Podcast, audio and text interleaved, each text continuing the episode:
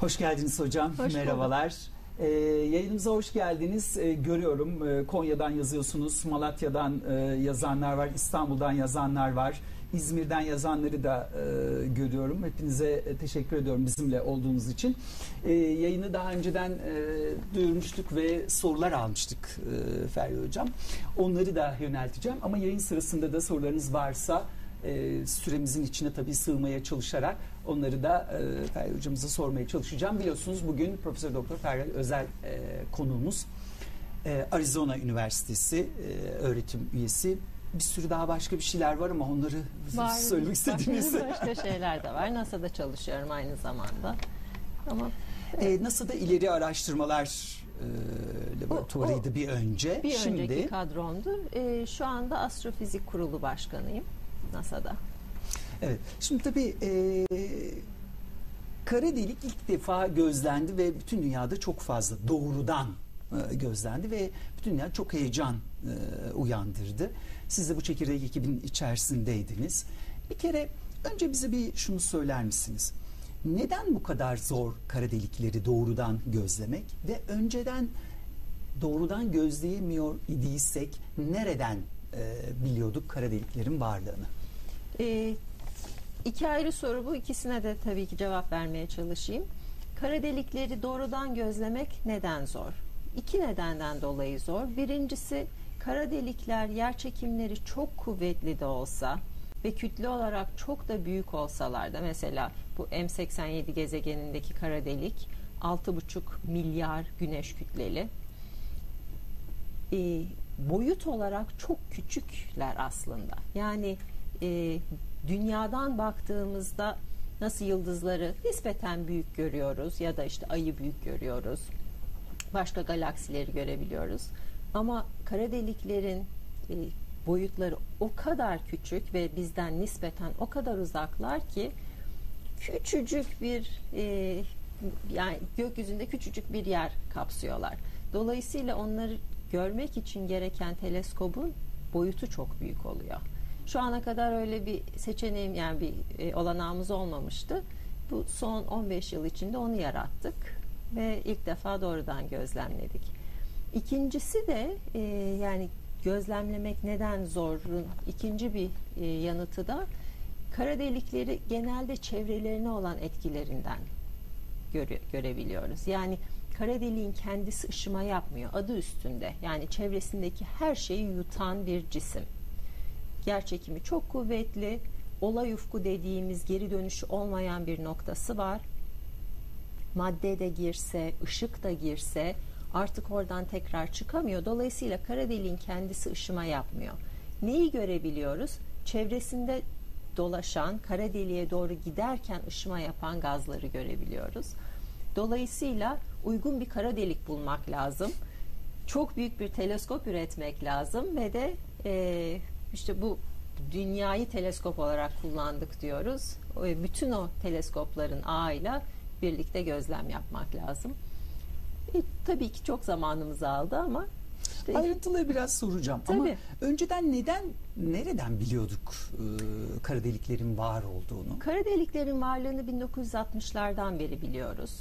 Ama kara delik, kara deliğin varlığı derken kütlesi büyük, kendisi ışıma yapmayan ve çevresine yer çekimi etkisiyle çok büyük bir etkisi olan cisimlerin varlığını biliyorduk. Mesela bizim galaksimizde kütlesini bildiğimiz aşağı yukarı 35 kadar kara delik var. Varlığından şüphelendiğimiz bir 100 kadar daha var. Bunlar daha küçük olanlar. Yani 10 ila 30 güneş kütleli diyelim. Galaksilerin merkezinde yine e, nereye bakarsak bakalım, kendi Samanyolu'nun merkezine de baksak, yakınımızdaki galaksilere de baksak, evrenin daha önceki devirlerindeki galaksilere de baksak, onların da merkezlerinde büyük kara delikler var. Kara delikler var derken yine neden bahsediyoruz? Çevresi mesela bizim galaksimizin merkezindeki yıldızların hareketini çok net olarak görebiliyoruz. Bu 20 yıllık takip ettiğimiz bir olay. Nasıl bizim güneş sistemindeki gezegenlerin dönüşünü izleyip güneşin kütlesini ölçebiliyorsak orada da çevresinde dönen yıldızların kütlesini Galileo'nun bir zamanlar yaptığı gibi, Kepler'in bir zamanlar yaptığı gibi işte e, biz de şu, yıldızları kullanarak bunları yörüngede tutan ne diye çok net bir soru sorabiliyoruz. Bunları yörüngede tutan şey milyonlarla milyarlarla güneş kütleli bir şey çıkıyor. Ama ona uygun ışıması yok. Yani o gerçek bir yıldız olsa e, ya bizim güneşimizden daha parlak olur. Yani bizim gündüzümüzden daha parlak olur. Tabii ki böyle bir şey yok. Dolayısıyla e, böyle dolaylı yoldan çok uzun süredir bu tür cisimlerin olduğunu biliyorduk ama yani doğrudan ilk defa bu yıl gördük. Peki kara deliklerle ilgili neyi merak ediyoruz? Bizim bu kadar merakımızı celbetmelerinin nedeni nedir? Ee, kara deliklerde bilim açısından özellikle soruyorum. Bilim açısından çok ilginç cisimler. Yani birçok fizik kolunun birleştiği bir yer gibi düşünebiliriz. Bir taraftan yer çekimi kanunumuz, Einstein'ın genel görelilik teorisi, e, cisimlerin uzay zamanı büktüğünü söylüyor bize. Tamam yani bunu güne, güneş sisteminde de görüyoruz. Başka yerler pulsarları kullanarak görüyoruz. Ama kara deliklere vardığımız noktada bu uzay zamanı büküş sonsuza gidiyor. Yani bütün o kütleyi alıyorsunuz tek bir noktada yoğunlaştırıyorsunuz ve bu yoğunluktan dolayı hem kütle yoğunluğu hem enerji yoğunluğu sonsuza gidiyor. Yani bu tekillik dediğimiz, singularity dediğimiz bir şey oluşuyor. Bu teorinin kırılma noktası aslında. Bir taraftan da kuantum mekaniği açısından bakıyoruz. Yani büyük cisimleri değil, işte Parçacık. atomun part, altyapısı olan parçacıkları açıkladığımız fizik teorisi kuantum mekaniği açısından baktığımızda da e, kuantum mekaniği ile genel görelilik teorisi birbirine uymuyor. Bir tanesinin enerji tanımı ile öbürünün enerji tanımı aynı değil. İşte biri birinin metotlarını öbürüne uygulayamıyoruz. O da tabii bir sıkıntı. Dolayısıyla e, bunların en böyle birbirleriyle çatıştığı yer neresi diye sorsanız kara delikler. Dolayısıyla biz de oralara bakıyoruz. Peki Einstein'ın o büyük hani hayatı boyunca aradığı her şeyin teorisi kuantumla görülebilir. Bu kara deliklerde aslında biraz aradığımızda bu ikisi, bu iki, ikisinin de doğru olduğunu da biliyoruz bu arada. İkisi- Gözlüyoruz kendi koşulları içinde. Kendi koşulları ya da bizim test edebildiğimiz koşullar altında ikisinin de doğru olduğunu biliyoruz. Evet. Dolayısıyla biz kara deliklerden acaba bunların neden birbirleriyle uyumlu olmadıklarını veya hangi koşullar altında uyumlu olabileceklerini ya da Einstein'cı her şeyin teorisini bulabilir miyiz? Hedefimiz o. Yani kara deliklere bakmamızın astronomi açısından bir nedeni de var. Çünkü dediğimiz gibi bütün e, bütün galaksilerin merkezinde bu galaksilerin oluşumunu etkilemiş. Yani beraber büyümüşler. Evrenin ilk e, dönemlerinden bugüne yıldızların oluşumuyla kara deliklerin oluşumu hep birbirini izleyerek takip etmiş. Yani o açıdan da aslında ilgi duyuyoruz. Biz neredeyiz, nereden geldik? Düz bir astronomi galaksimiz- düz- açısından. Düz, bir astronomi açısından. Bir de tabii ki temel fizik açısından ilgi duyuyoruz. Demin dediğiniz yani bu ikisinin birleştiği ya da ayrıldığı nokta konusunda kara delikler bize yol gösterir mi? Ee, genel relativite teorisinin yanlış olduğu bir yeri bulabilir miyiz? Ya da eksik olduğu, yanlış olduğu demeyelim. Newton'un kanunları da doğru ama tam değil. Yani bir yerde yetersizliklerini gösteriyorlar. Einstein'ın kanunları da yani şu anda yazdığımız genel görelilik kuramı da bir eksiklik var mı? Olabilir tabii ki. Biraz işte ya iki açıdan da kara delikler bizi Şimdi Evet, meşgul biraz ediyor. e, tekilliğe değindiniz, e, singularity'ye değindiniz. Bir kere e, fizikçiler sevmezler dediniz e, konuşmanızda Boğaziçi Üniversitesi'nde. Fizikçiler neden sevmezler e, tekillikleri?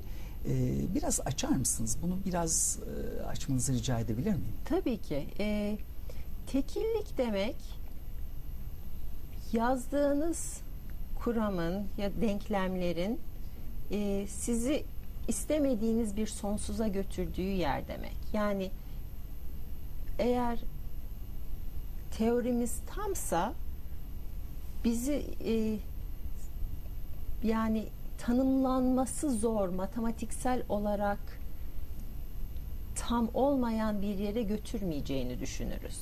Mesela bu kuantum mekaniğinde de olur aslında. Yani orada da sonsuzluklar çıkar ama oradaki sonsuzlukları bir şekilde e, yeniden tanımlayarak matematiksel olarak çözebiliriz. Bu genel relativideki gen, genel e, görelilik kanunundaki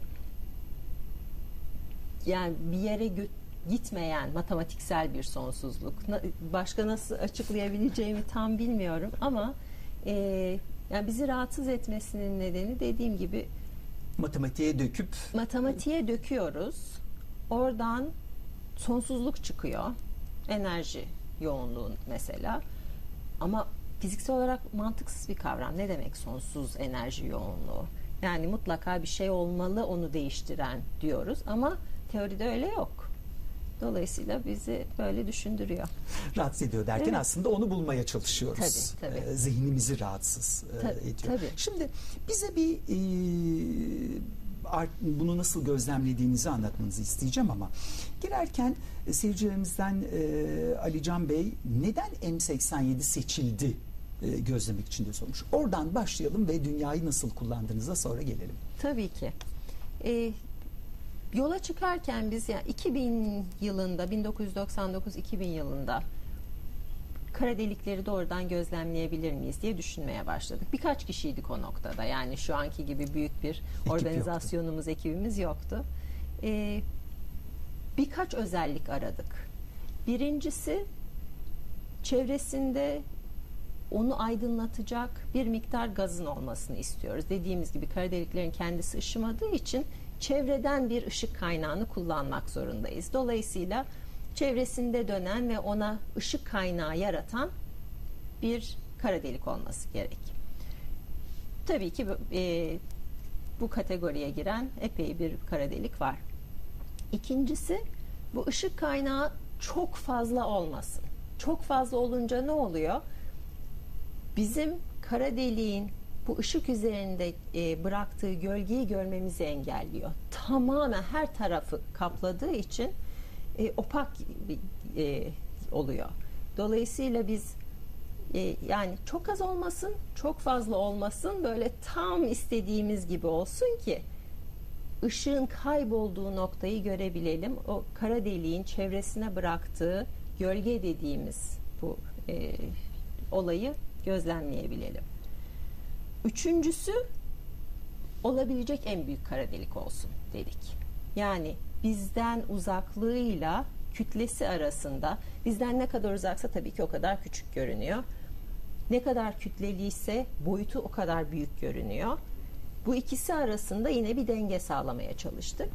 Ve de iki kara delik bütün bu özellikleri sağladı. Çevresinde ışık var ama ışık çok fazla değil, boğmuyor. Gölgeyi görebiliriz diye düşündük o noktada.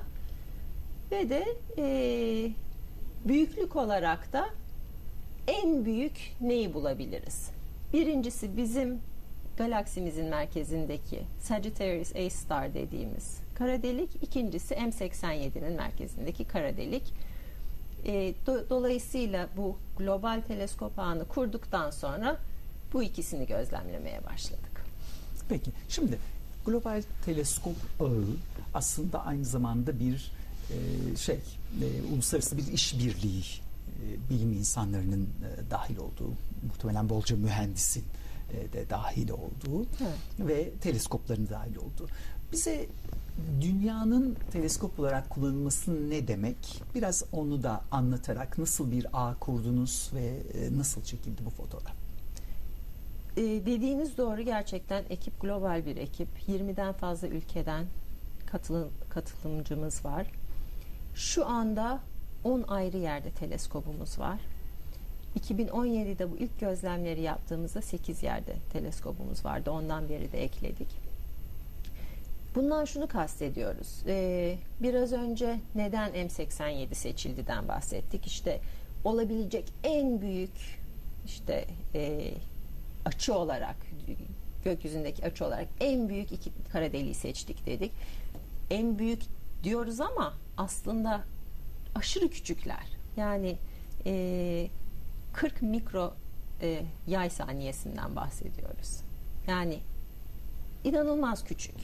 Dolayısıyla kütle çok büyük ama o kadar küçük bir alana sıkışmış ki. O kadar küçük bir alana sıkışmış ki aynen öyle. Yani gökyüzündeki açısı çok küçük.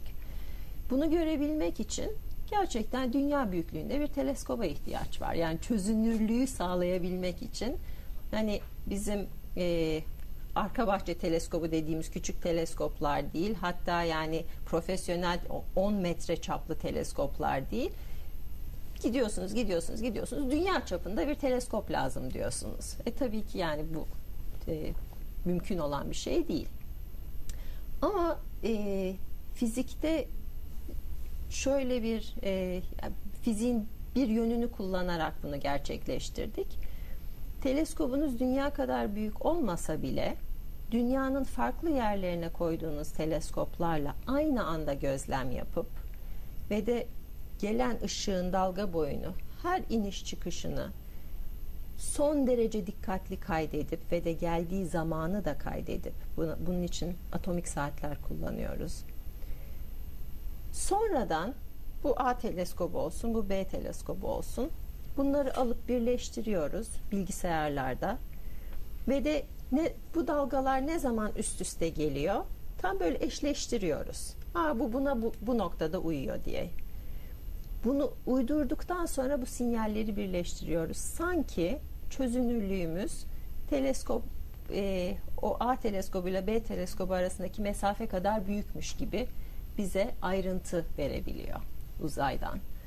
E, ve de bunu birçok teleskopla yaptığınız zaman A ile B'yi, B ile C'yi, A ile C'yi bütün bunları kombinasyonları kullanarak e, gökyüzündeki görüntünün farklı farklı e, ayrıntılarını alıp bunları bir, bir görüntüde birleştirebiliyorsunuz. Nerelerdeydi teleskoplar? Teleskoplarımız nerelerdeydi? Ee, ilk bu deneyi yaptığımızda yani bu demin bahsettiğim tekniğe interferometri deniyor.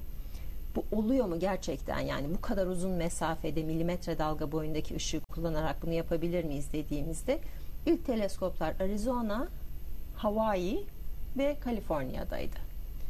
Ee, daha sonra Kaliforniya'daki teleskop e, kullanılmamaya başladı.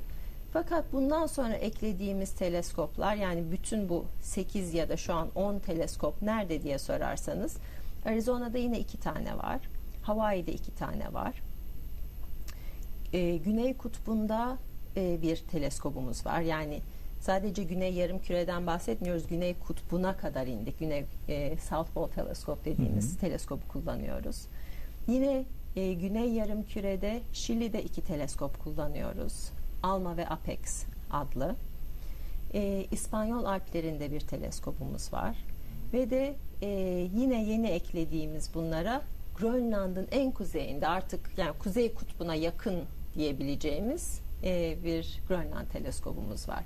Yani dünya üzerinde buna baktığınız zaman kuzey kutbundan güney kutbuna işte Avrupa'dan e, Pasifik Okyanusu'nun ortasına kadar doğu batı kuzey güney büyük bir ağ örmüş durumdayız. Buna tabii ki daha da fazla teleskop eklemek istiyoruz. Mesela Afrika'da teleskopumuz yok. Ee, yani uygun koşulları arayarak, uygun mekanları arayarak ve de tabii ki kaynak bularak biraz daha da büyüteceğiz bunu.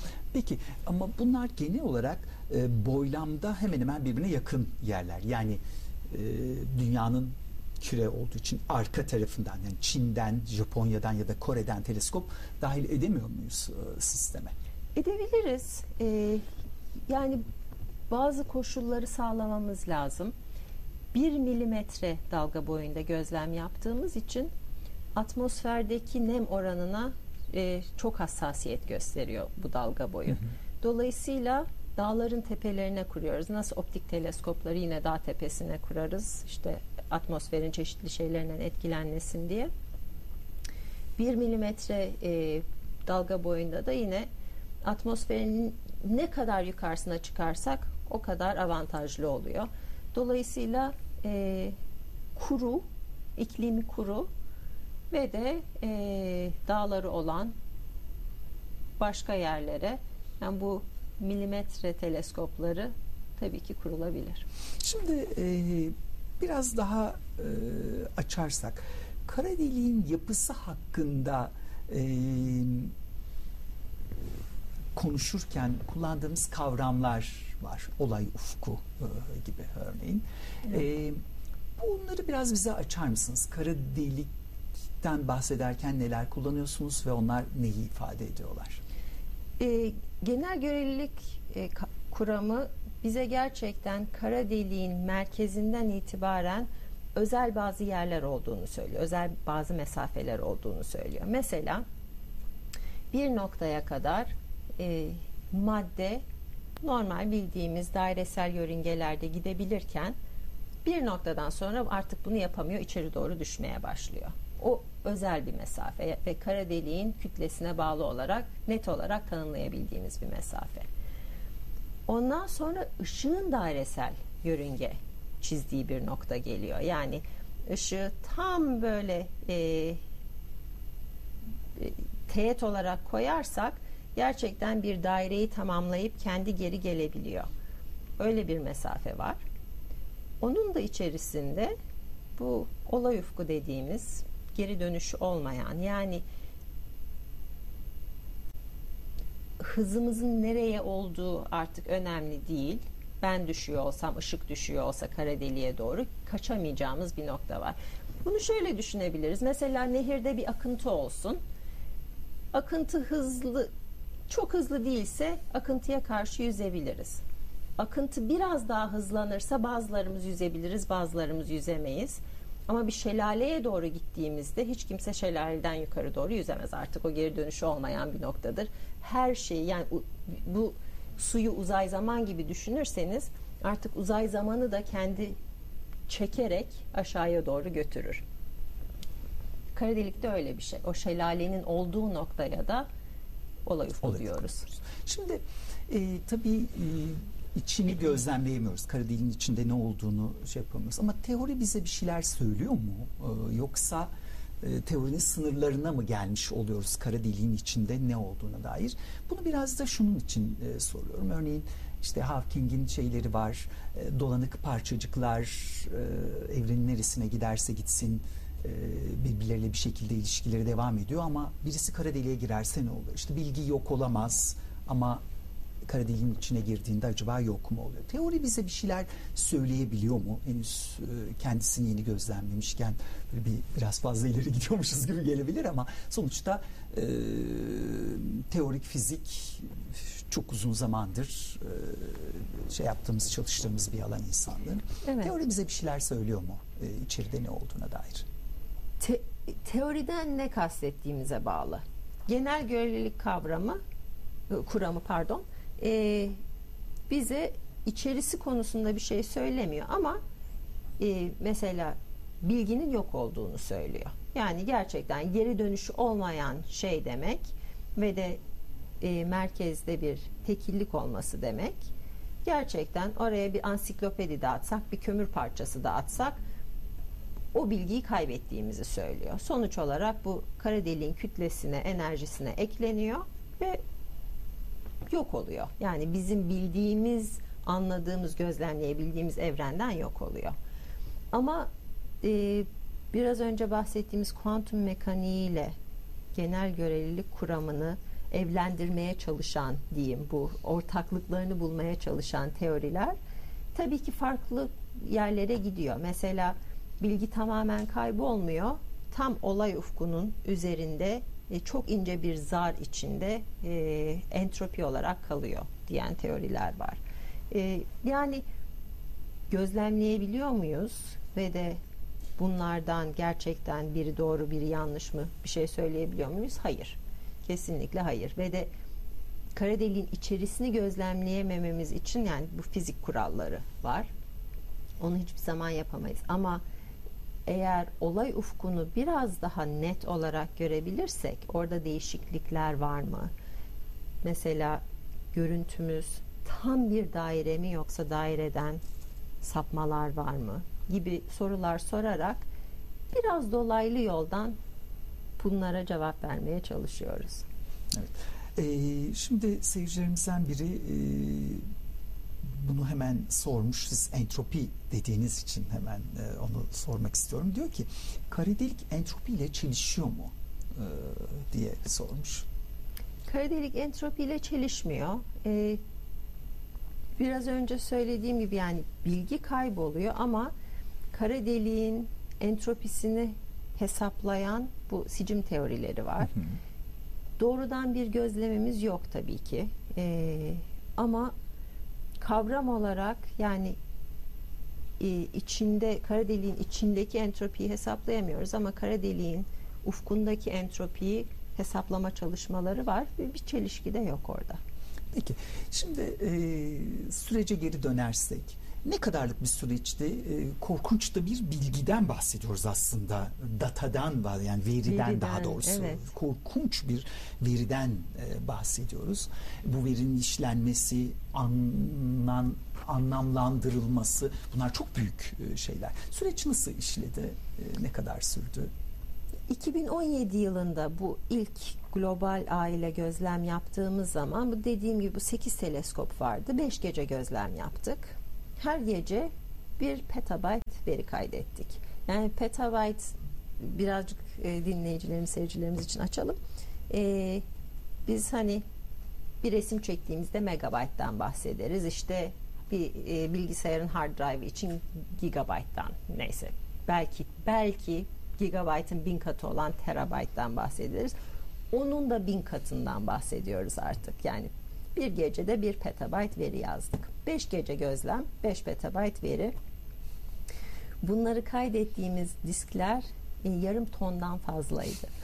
Yani hepsini bir yerde topladığımız zaman yarım ton e, bu şeylerle kamyonlarla gönderdik. Yani bu veriyi aktarmaya imkan yok. İnternet ne kadar hızlı olursa olsun 5G bile olsa veri aktarma diye bir şey yok. Yani o e, diskleri alıp yürüsek daha hızlı giderdik. E, dolayısıyla kamyonlarla topladık bir yerde.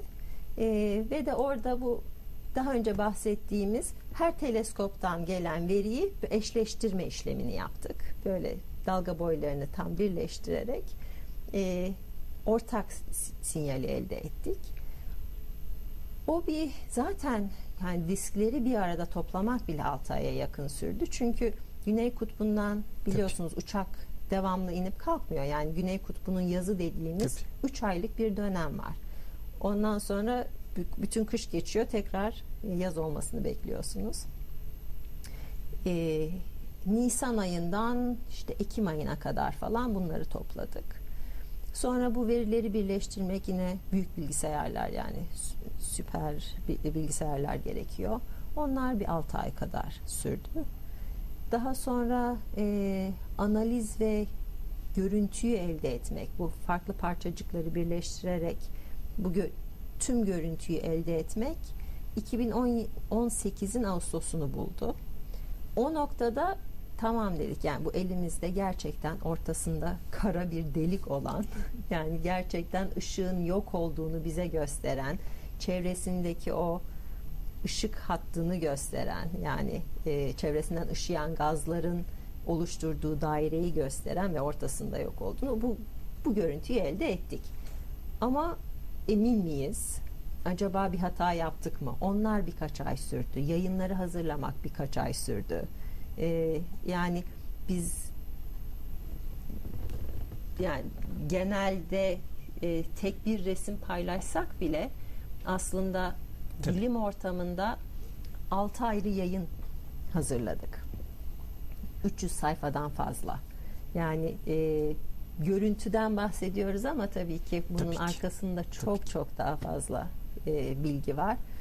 O yayınları hazırlayıp her şeyi böyle artık bu e, anonsu yapabilmemizde 2019'un Nisan'ını buldu. Yani dediğiniz gibi biraz verinin fazlalığı, biraz analizin zorluğu, yeni bir yöntem olduğu için tabii ki her şeyden emin olmak istemek. Bir de hani büyük bir anons olacağı için insan "Aa pardon yanlışmış" demek istemiyor sonradan. Peki ilk gördüğünüz an e, çünkü çok büyük bir hayal, e, çok herkesin merak ettiği bir şey. E, onu ilk gördüğünüzde ne düşündünüz? Nasıl bir his? Bir, bir, bir zafer anı ama aynı zamanda. Öyle, öyle. Yani gerçekten mutluluk zafer anı işte 20 yıldır üzerinde çalıştığım bir şey ama bir taraftan da yani gerçekten bu gerçekten olmuş olabilir mi? Çünkü e, o kadar uzun zaman bunun modellemesini yaptım ki ben büyük bilgisayarlar kullanarak işte kara deliğin yer çekimi etkisi nedir, çevresindeki gazların yoğunluğu nedir, ısısı nedir, işte e, şunun etkisi ne olur, bunun etkisi ne olur binlerle model yaptık.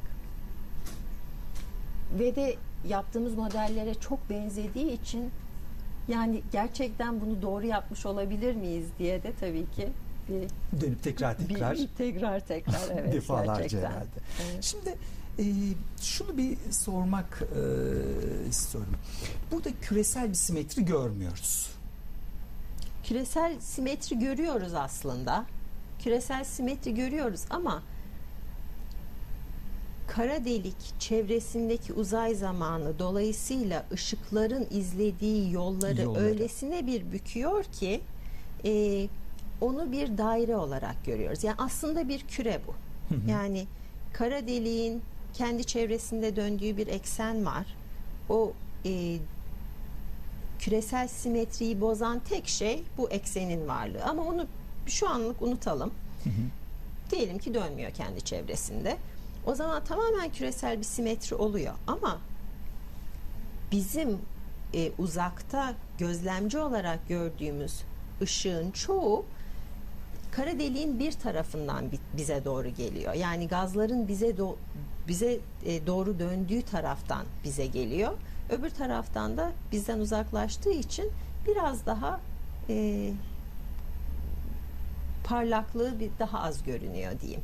Yani bizim daire olarak görmemizin nedeni onun çevre hattını görmemiz aslında. Görmemiz. Peki evet. jet akımlarını burada e, görmüyoruz. Bunun nedeni gözlem biçimimiz e, mi? Çok yakından baktığımız için yani hı hı. jetleri biraz daha uzak mesafelerde tabii ki net olarak görüyoruz. Bu jetlerin e, yine olay ufkuna yakın oluştuğunu e, düşünüyoruz ama oradan çıkan çıkan ışıma da bir şekilde kara deliğin e, yer çekiminin etkisiyle bize doğru geldiği için yine o küresel şekle geliyor. Yani jetin ayağı kara deliğin tam burnunun dibinde olsa bile bizim görüntümüzü fazla değiştirmiyor. Hatta bizim jet modellerimiz, jet olmayan modellerimiz var ve M87 ikisini de uyguladık. Jet olan modeller daha iyi uyuyor. Hı hı. Fakat e, görüntüdeki net etkisi yine bizim gördüğümüz gibi oluyor. Evet. Peki e, bir e, önemli e, soru daha e, var. Biraz önce biraz yanıt verdiniz e, aslında siz.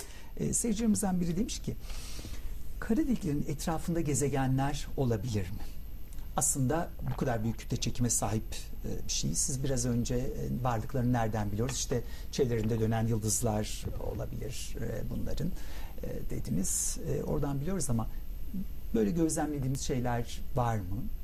Kara delikler hakkında. Kara delikler çevresinde gezegenler olabilir tabii ki. Yani yıldız kümeleri gördüğümüz için ve de birçok yani kendi çevremizde baktığımız neredeyse her yıldızın gezegeni olduğu için o ortamdaki yıldızların da gezegenlerinin olma şansı yüksek. E, direkt olarak gözlemlediğimiz yok. Çünkü neresinden bakarsak bakalım bizim e, galaksimizin merkezi bizden 26 bin ışık yılı uzaklıkta. Yani çok uzak bir mesafe. Oradaki yıldızları görmek için bile hem büyük teleskoplar hem e, farklı metotlar kullanıyoruz. Adaptive optics dediğimiz yani bu e, ışığın dalgalanmasını yok eden ya da e, bir şekilde hani görüntülerimizden temizleyen metotlar kullanıyoruz. E, yıldızları bu şekilde görebiliyoruz ama onların çevresindeki gezegenleri görmemiz şu anda mümkün değil. Evet. Şimdi bir soru bilimin kendisine dair bir e, soru e, olarak bunu e, soruyorum. Modeller kuruyoruz e, dediniz e, demin. Matematikle doğayı çözümlemek mümkün mü? E, yani şunu sormak istiyorum. Deneysel olarak gözlemeden de e, bunları bilimsel teoriler haline getiriyoruz. Kuramlar haline e, getiriyoruz teorik e, fizik e, tarafında örneğin. Evreni matematikle anlayabilmemiz e, mümkün mü gerçekten? Evreni matematikle anlamamız bence mümkün ama bu deneysel kısmı önemli değil anlamına gelmiyor kesinlikle. İkisi yani zaten bilimin kuralında bir e, temel kuram üretiyoruz. Bu temel kuram doğruysa bunu bunun gözlemleri ne olabilir ya da yani bunun deneysel sonuçları ne olur diye yani e, öngörümüz oluyor. O deneyleri yapıyoruz. Ya doğru çıkıyor ya yanlış çıkıyor. Yanlış çıkıyorsa kuramımızı değiştiriyoruz. Matematiksel e, bakışımızı ya da fiziksel bakışımızı değiştiriyoruz. Doğruysa bir sonraki deneyi yapıyoruz. Yani acaba bunun e, e, tamamını anladık mı gibi yani nasıl genel görelilik kuramını tekrar tekrar tekrar tekrar farklı ortamlarda test ediyoruz. Yani bilimin kendisi o. E, yani matematiksel olarak açıklanabileceğini düşünüyorum ben evreni, evrendeki her şeyin. Ama gözlem olmadan da kesinlikle olmuyor. Deney olmadan da olmuyor. Ee, benim e, bilim konusunda e, tekrarlamayı sevdiğim çok e, şey bir şey var. Biz genelde bilimin doğrulanan süreçler olduğunu, halbuki bilimde asıl yanlışlamalar Aslında, e, evet. çok e, önemli. E, Einstein'ın çok önemli bir e, sözü var göreliğe dair. Binlerce deney ya da e, gözlem göreliliği doğrulasa bile bir tane gözlem onu yanlışladığında dönüp yeniden e, Tabii, bakmamız lazım. tabii yani benim için bilimin en güzel tarafı o, dogma değil. Bilim her zaman yanlış olmaya açık. Bir ileri safhaya gitmeye açık. Bir deney yaparız. Onun sonucu farklı çıkar düşündüğümüzden. Acaba niye farklı diye biz tekrar dönüp baştan e, anlayışımızı kurcalarız, sorgularız. E, daha iyi bir teori üretmeye çalışırız. E, Evet yani bilimin temeli bu. Üç tane seyirci sorusunu sorarak bitirmek istiyorum. Bir tanesi e, ya gerçekten hologramda yaşıyor olabilir miyiz diye hani böyle artık olayın e, en uç noktasına varan e, teori mi demeliyiz, kuram mı, iddia mı? E, o bilimsel bir soru olmaktan çıkıp biraz kabusa dönüşüyor. Yani hani arada bir başkasının kabusu muyuz acaba falan diye düşünürüz. E, yani aslında o tür yazılar yazanlar var ama e, yani biz öyle olduğunu düşünmeden yaşıyoruz. Bizim evrenimiz bir şekilde doğmuş, e, genişleyerek büyüyor. Biz de onun içinde oluşan yani fizik kurallarına göre oluşmuş, ondan sonra canlılar oluşmuş vesaire. Evrim olmuş. Öyle canlılar olduğumuzu düşünüyoruz. Hologram değiliz herhalde. Ee, ilkokul 3. sınıftan e, Hava Yavuz e, Anadolu'dan yazmış e, ve bir yıl sonunda öğrencilerin en çok merak ettikleri sordukları sorular diye bir şey basmak istiyorlarmış ve biz düşündük e, yayını izliyorlar bu arada e, bir e, hava merhaba Merhabalar. e, kara deliğin etrafında zaman neden yavaşları size e, sormak istemişler Ee, kara deliğin za- e, çevresinde zamanın yavaşlaması yine bu uzay zamanın bükümüyle ilgili. Uzay zaman çok büküldüğü için e, zamanla bu e, diğer boyutlar aslında bir noktada yer değiştiriyor. Yani uzay zaman ışık hızında ilerlemeye başladığı zaman e, aslında bu olay ufku dediğimiz yerde bizim zaman kavramıyla bu diğer boyutlar tamamen birbirine ters dönüyor. İşin ilginç yanı mesela siz ya da ben kara deliğe düşüyor olsak bir şey olduğunu aslında fark etmeyiz. Yani bizim için aa işte şimdi olay ufkundan geçiyorum. Şimdi şuradan geçiyorum. Şimdi buradan geçiyorum gibi öyle farklı bir şey olmaz. Biz düşmeye devam ederiz. Ama bize uzaktan bakan işte görelilik kavramı bu. Bizi uzaktan izleyen bir gözlemci bizim için zamanın donduğunu düşünüyor. Yani bizim hızımız arttıkça kara deliğe doğru e, bizim za- zamanımızın donduğunu düşünüyor. E, bu yani teorinin en temel taşlarından biri.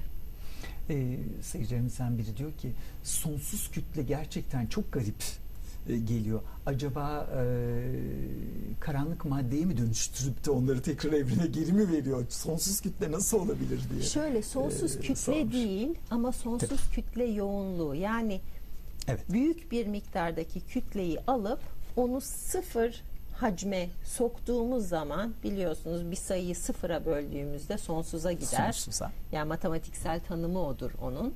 Ee, mesela işte 6,5 milyar güneş kütlesini alıp onu sıfır hacme tıktığımız zaman madde yoğunluğu ve enerji yoğunluğu sonsuza, Sonsuza gidiyor. gidiyor. Ama madde ama e, kara maddeye kara maddeyle pek bir alakası yok. Kara madde yine başka bir parçacık daha şu, yani şu ana kadar net olarak anlayamadığımız bir parçacık diye düşünüyoruz şu anda. Ee, burada e, Boğaziçi Üniversitesi'ndeki konferansınızda sormuştu. İnsanlar da ısrarla o kadar çok soruyorlar ki e, çok basit bir yanıtı var ama onu sizden e, duyalım.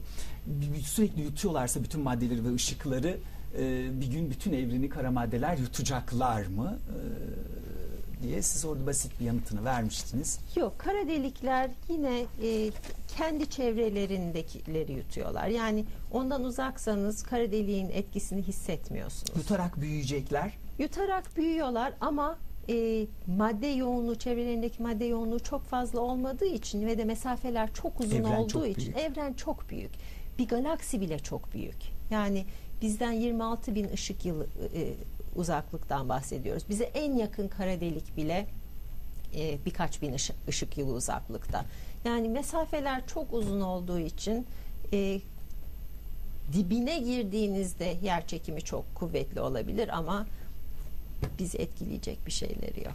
Peki bir astrofizikçi olmak isteyen gence ne tavsiye edersiniz, e, etmek istersiniz diye bir e, soru var. Ben de açıkçası bunu böyle bir sonla öyle bitirmek e, istedim. Eğer fiziğe matematiğe ilgileri varsa e, gençlerimizin çocukların hatta e, bu yolda devam etsinler. Yani fizik temellerini kuvvetli tutsunlar. Tabii bir taraftan astronomi okuyup öğrenmek de önemli. E, ve de ilgilerini yitirmesinler. Yani ilk başta belki tam istedikleri olanakları yaratamayabilirler, fırsatlar önlerine çıkmayabilir ama ilgilerini yitirmesinler, devam etsinler. Ee, bizim güzel üniversitelerimiz var okuyabilecekleri. Şu anda hatta fizik bölümlerine büyük bir ilgi var. Ee, o çok mutlu ediyor beni. Ee, gerektiği noktada tabii dünyanın birçok güzel üniversitesi var. Ee, bu konuda ilerleyebilecekleri. Ee, kendilerini Azmetsinler. diyorsun. azmetsinler. Evet, ilgilerini yitirmeden. Bundan sonra Samanyolu'nun merkezindeki kara deliği herhalde hedefliyorsunuz. Onun Evet. nasıl bir zamanı var? E, var mı planı Söz çıktı mı? vermeyeyim ama 6 ay gibi. 6 ay içinde Samanyolu'nun Evet. merkezindeki kara deliği görebiliriz. Yani elimizdeki verileri e, inceliyoruz ve de e, güzel sonuçlar çıkacak diye umut ediyoruz. Peki. O zaman inşallah o sonuçlar çıktığında tekrar e, sizden e, dinleyelim. tabii çok ki. teşekkür ediyoruz. E, bizimle birlikte olduğunuz için çok teşekkür ediyoruz. E, Ferdi Hoca sorularınızı da e, yanıtladı. E, gördüğünüz gibi sadece bilgisiyle değil sorularımıza verdiği e, yanıtlarıyla da e, çok güzeldi. Çok teşekkürler. Hoşçakalın.